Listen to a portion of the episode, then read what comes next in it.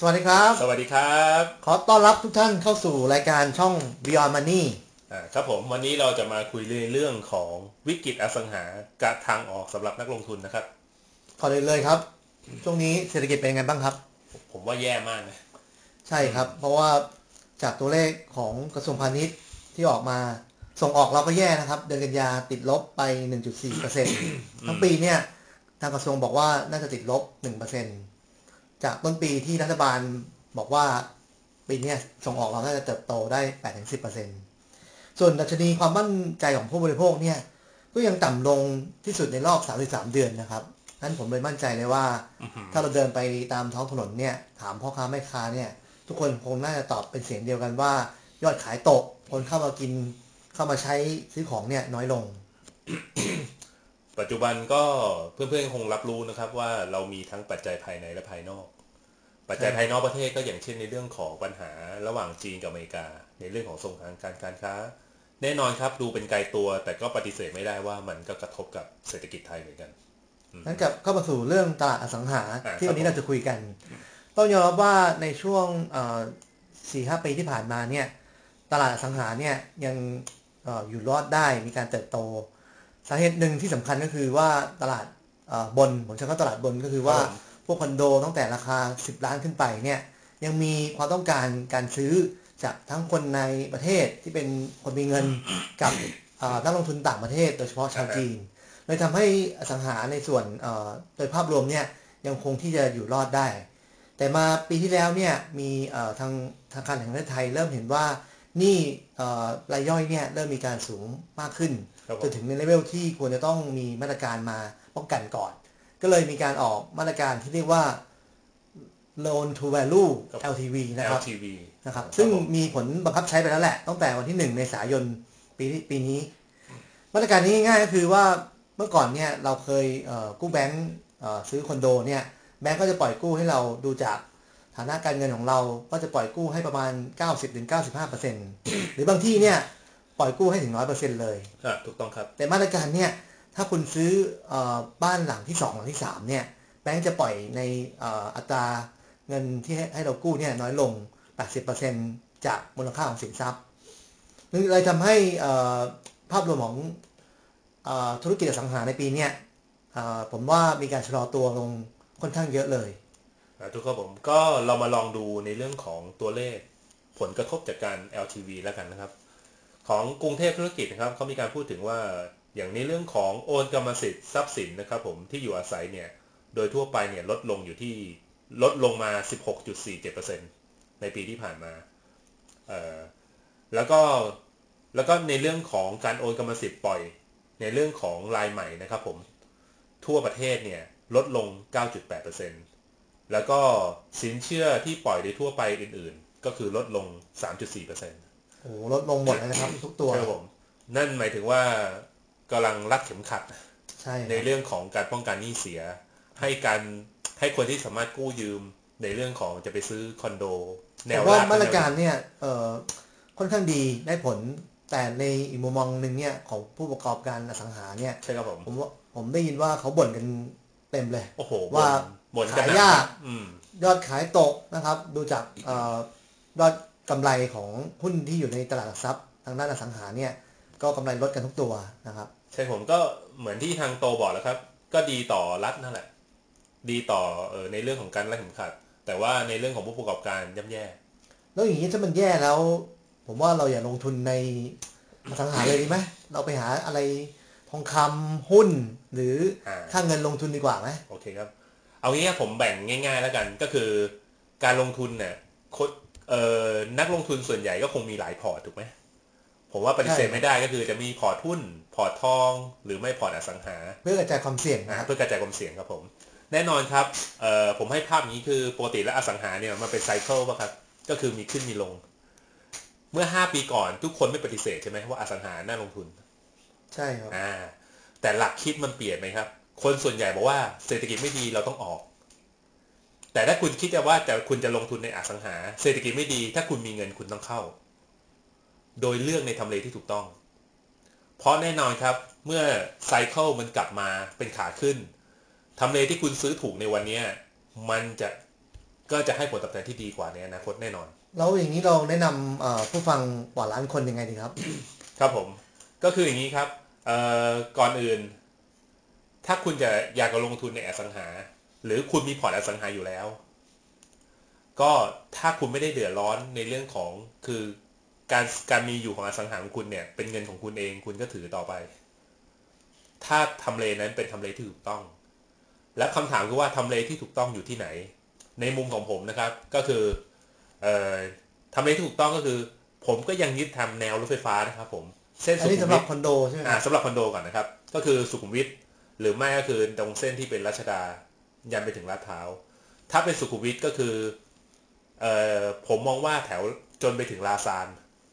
ตรงนั้นก็ยังถือว่าลงทุนได้อ๋อแต่ถ้าขยับไป ถ้าขยับไปมันจะเข้าสมุทรปรกรสู่นะครับใช่ มันมันเป็นจิตวิทยา คุณคิดว่าคุณอยู่ในเขตเมืองกับอีกนิดนึงสมุทรปราการคุณคิดว่าคุณอยากลงทุนตรงไหนเขตไหนความรู้สึกมันใช่มันจะถ้าเป็นมันสุต่างปกันราการมันจะเป็นนอกเมืองไปใช่ครับผมยังเป็นนอกเมืองไป ถ้าคุณรู้สึกว่ายังอยู่แถวเออไบเทคบางนาแถวลาซานคุณก็ยังรู้สึกว่ามันคืออยู่อยู่ในเขตเมือง คุณเข้าเมืองไม่ได้นานมาก คุณรู้สึกว่าตรงนี้น่าลงทุน ในมุมมองส่วนตัว ถ้าจากสยามนั่งรถออกไปไม่เกิน 25 นาที ผมถือว่าน่าลงทุน งั้นอันนี้คือคอนโดนะครับอ่าคุณคอนโดต้องครับแนะนำว่าลงทุนคอนโดได้แต่ต้องเลือกทำเลเลือกทำเลที่ครับทำเล top mind ของคุณต้อมเนี่ยก็คือที่แถวแหล่งสุขุมวิทใช่ผมนะครับแล้วใจก็กลางอีกอันหนึ่เมืงองครับคือเพชรบุรีอ่าถูกต้องครับผมนะครับอ่าแล้วก็เออเพเพราะราะในฉะแนนั้นวราบอะครับแนวราบ คือแนวราบเนี่ยต้องบอกก่อนนะครับว่าโดยปกติแล้วเนี่ย ณปัจจุบัน ผมให้ภาพใหญ่ ๆ เลยแล้วกัน ถามว่าแนวราบกับแนวดิ่ง อันไหนน่าลงทุน ปัจจุบันนะครับ แนวราบน่าลงทุนกว่า อะไรคือแนวราบ บ้านแฝด home office หรือไม่ก็คือเป็นตึกแถว ในทำเลที่ถูกต้องน่าลงทุนกว่า เพราะว่าเหมือนยังไม่ over supply ก็คือที่ทำออกมาไม่ได้เยอะมาก แล้วถ้าอยู่ในทำเลที่ดี ผมก็เชื่อว่า มันสามารถต่อยอดในธุรกิจในอนาคตได้ แต่เมื่อกี้เห็นคุณต้อมพูดคำว่า over supply เนี่ยครับผม ผมว่าข้อมูลจากข่าวแหล่งข่าวเนี่ย มันตอนเนี้ยตลาดมันค่อนข้าง over supply เยอะนะครับ ครับผม เอาง่ายๆอย่างเอ่อข้อมูลจากทกสแล้วกันครับเอ่ออาคารสงเคราะห์ธนาคารอาคารสงเคราะห์อ่าไม่ใช่ทกสนะครับพูดขอโทษทีก็คือของข้อมูลจากเอ่อธนาคารอาคารสงเคราะห์เนี่ยก็มีตัวเลขออกมานะครับว่าในเรื่องของที่อยู่อาศัยในกรุงเทพกับปริมณฑลเนี่ย ที่สร้างเสร็จแล้วรอโอนเนี่ยอยู่ที่ประมาณ 5 0 0แสนกว่ายูนิต ในขณะที่ในการโอนในแต่ละปีเนี่ยมันอยู่ที่ประมาณ 1 0 0 0 0แสนถึง 1 2 0 0 0 0 กว่ายูนิต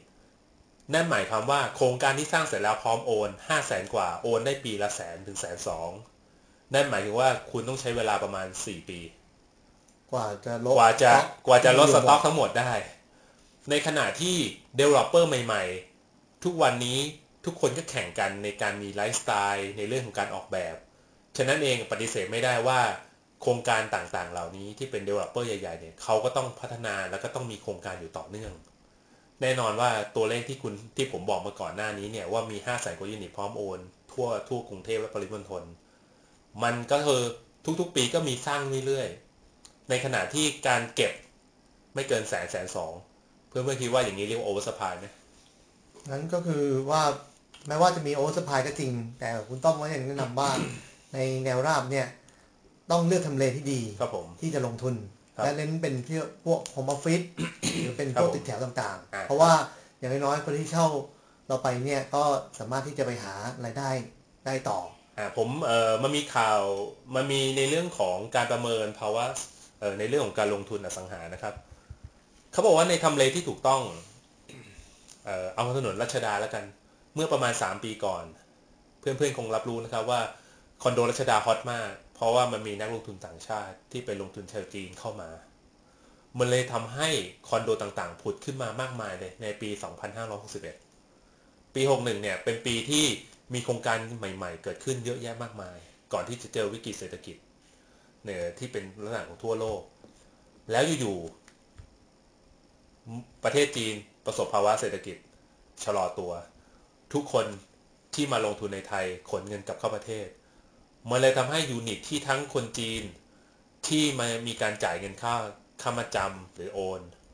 หรือไม่ก็คือที่เป็นเจ้าของแล้วเนี่ย บางคนที่เป็นแค่ใบจองก็คือทิ้งใบจอง บางคนที่โอนเสร็จเรียบร้อยแล้วก็คือเตรียมขาย นั่นหมายถึงว่าคอนโดที่เกิดขึ้นที่ก่อนหน้านี้ที่คนจีนเข้ามาถือครองเนี่ย มันเลยเกิดว่างลง แต่แน่นอนช่วงจังหวะที่คนจีนเข้ามาถือครอง มันทำให้ราคาสังหาเพิ่มขึ้นเพื่อนเพื่อนๆแฮปปี้ใช่ไหมครับถูกต้องครับผมแล้วพออยู่คนจีนกลับเข้าประเทศแล้วover supply คอนโดถูกลง ผมว่าคนที่ลงทุนไปก่อนอันนี้เศร้าเลยใช่ไหมครับ ครับนะครับนั่นแหละครับราคาลดลงนะครับ ถูกต้องมันเป็นในวิกฤตมีโอกาส ถ้าเพื่อนๆบอกว่าเพื่อนๆมีเงินเย็น และพร้อมอยากจะลงทุนหรืออยากจะมีพอร์ตในเรื่องของอสังหา ผมก็มองว่าช่วงเนี้ย เรามองหาคอนโดนะครับ ที่หนึ่งอยู่ใกล้แนวรถไฟฟ้า หรือรถเอ่อหรือแนวรถไฟใต้ดิน หรือไม่ก็คือนั่งมอเตอร์ไซค์จากคอนโดไปที่แนวรถไฟฟ้าไม่เกินสิบนาที ไม่เกินห้านาที หรือง่ายๆคือจ่ายไม่เกินสิบถึงสิบห้าบาท ผมว่าใช้ได้หมดแล้วครับ ถ้าคุณโอเคสนใจคุณก็ลองหาคอนโดแนวแนวๆนี้ดู อย่างนี้เอ่อภาพรวมของอสังหาปีหน้าจะเป็นไง เผาจริงไหมครับ ผมว่ามันเผาจริงตั้งแต่ปีนี้แล้วครับ ปีนี้แล้วครับใช่ปีหน้าจะแย่ลงกว่านี้เหรอครับ เออผมมองว่าโครงหลาย ๆ โครงการเขาชะลอตัวก็จริง แต่เนื่องจากว่ายูนิตที่ค้างเติ่งอะมันก็ยังเยอะอยู่อืมผมว่าอย่างอย่างหลาย ๆ ข่าวเองเขาก็มองในเรื่องของ developer ใหญ่เขาก็พยายามจะระบายของ แต่ในขณะเดียวกันมาตรการ LTV เข้ามาสกัดคนซื้อ แล้วในปีหน้าก็ยังไม่ได้ดีขึ้น ผมรับรองเลย แม้ว่าตอนนี้รัฐบาลจะมีนโยบายช่วยใช่ครับลผดมค่าธรรมเนียมสำหรับเอ่อบ้านที่ราคาต่ำกว่าสามล้านใช่ไม่เกินผสามมว่าก็ยังไม่ได้ช่วยอะไรมากนะครับ ตรงนี้ เอ่อเอาง่ายๆครับ เพื่อนๆที่เป็นคนชนชั้นกลางตอนนี้ผมเชื่อว่าก็คงรายจ่ายมากกว่ารายรับแน่นอนแล้วก็รายจ่ายมาจากไหนนะครับ ก็คือเราเริ่มเป็นหนี้บัตรเครดิตกันมากขึ้น พอเราเป็นหนี้บัตรเครดิตมากขึ้น ถ้าเราติดเครดิตบูโรหรือว่า เราเป็นหนี้มากขึ้น แล้วเราจะไปผ่อนคอนโดหนึ่งถึงสามล้าน ผมว่ายังเหนื่อยเลย ครับงั้นโดยสรุปเอ่อผมคิดว่าการลงทุนของพวกเราเนี่ย ผมแนะเราแนะนำว่าคงต้องมีการกระจายความเสี่ยงถูกต้องครับนะครับผมอย่าไปกระจุกลงทุนหุ้นอย่างเดียวถูกต้องครับลงทุนเอ่ออะไรที่เป็นเอ่อทองอย่างเดียวถูกต้เราองอยากให้กระจายการลงทุน ซึ่งหนึ่งในนั้นเนี่ยแม้ว่าภาพรวมอสังหาจะแย่ลง แต่อสังหาก็ยังเป็นสินทรัพย์ประเภทหนึ่งที่ คนที่มีเงินเย็นเนี่ยลงทุนแล้วได้ผลตอบแทนที่ที่ดี ใช่ครับผม เราแนะนำว่าเอ่อยังลงทุนได้ได้ครับโดยเฉพาะแนวราบอะไรที่เป็นโฮมออฟฟิศอะไรที่ใช่ครับเป็นแบบเอ่อสามารถตึกที่สามารถปล่อยเช่าได้อันเนี้ยแต่ก็ต้องเลือกทำเลที่ดีนะครับ เช่นเอ่อทำเลแถวพระรามสามที่ใกล้ตัวเมืองต่างๆเนี้ยก็เป็นทำเลที่น่าสนใจ ส่วนแนวดิ่งเนี่ยเอ่อให้เลือกทำเลที่ติดรถไฟฟ้า โดยเน้น 2ทำเลก็คือสุขุมวิทกับรัชดานะครับ อันนี้คือภาพรวมของเออ สิ่งที่เราแนะนำให้เอ่อทุกท่านเอ่อได้เอ่อลองไปศึกษาดูนะครับ แล้วตัดสินใจในการลงทุนครับผม แล้วก็ทั้งหมดที่เราคุยกันนะครับผม ก็สำหรับผมก็บอกว่า ผมก็ยังมองว่าอสังหาถ้าคุณมีเงินเนี่ยมันก็ยังน่าลงทุน มันเหมือนการฝากเงินในระยะยาวนะครับผมครับก็วันนี้ฝากไว้ด้วยนะครับอะอฝากย่าไว้ลืด้วยมเท่านี้นะครับเอ่อกดแชร์กดไลค์นะครับ กด subscribe นะครับครับผมเราช่วยช่วยๆกันแชร์ถ้าคิดว่า เนื้อหาวันนี้เป็นเนื้อหาที่ดีอ่านะครับผมขอบคุณครับสวัสดีขคอบรับคุณมากครับผม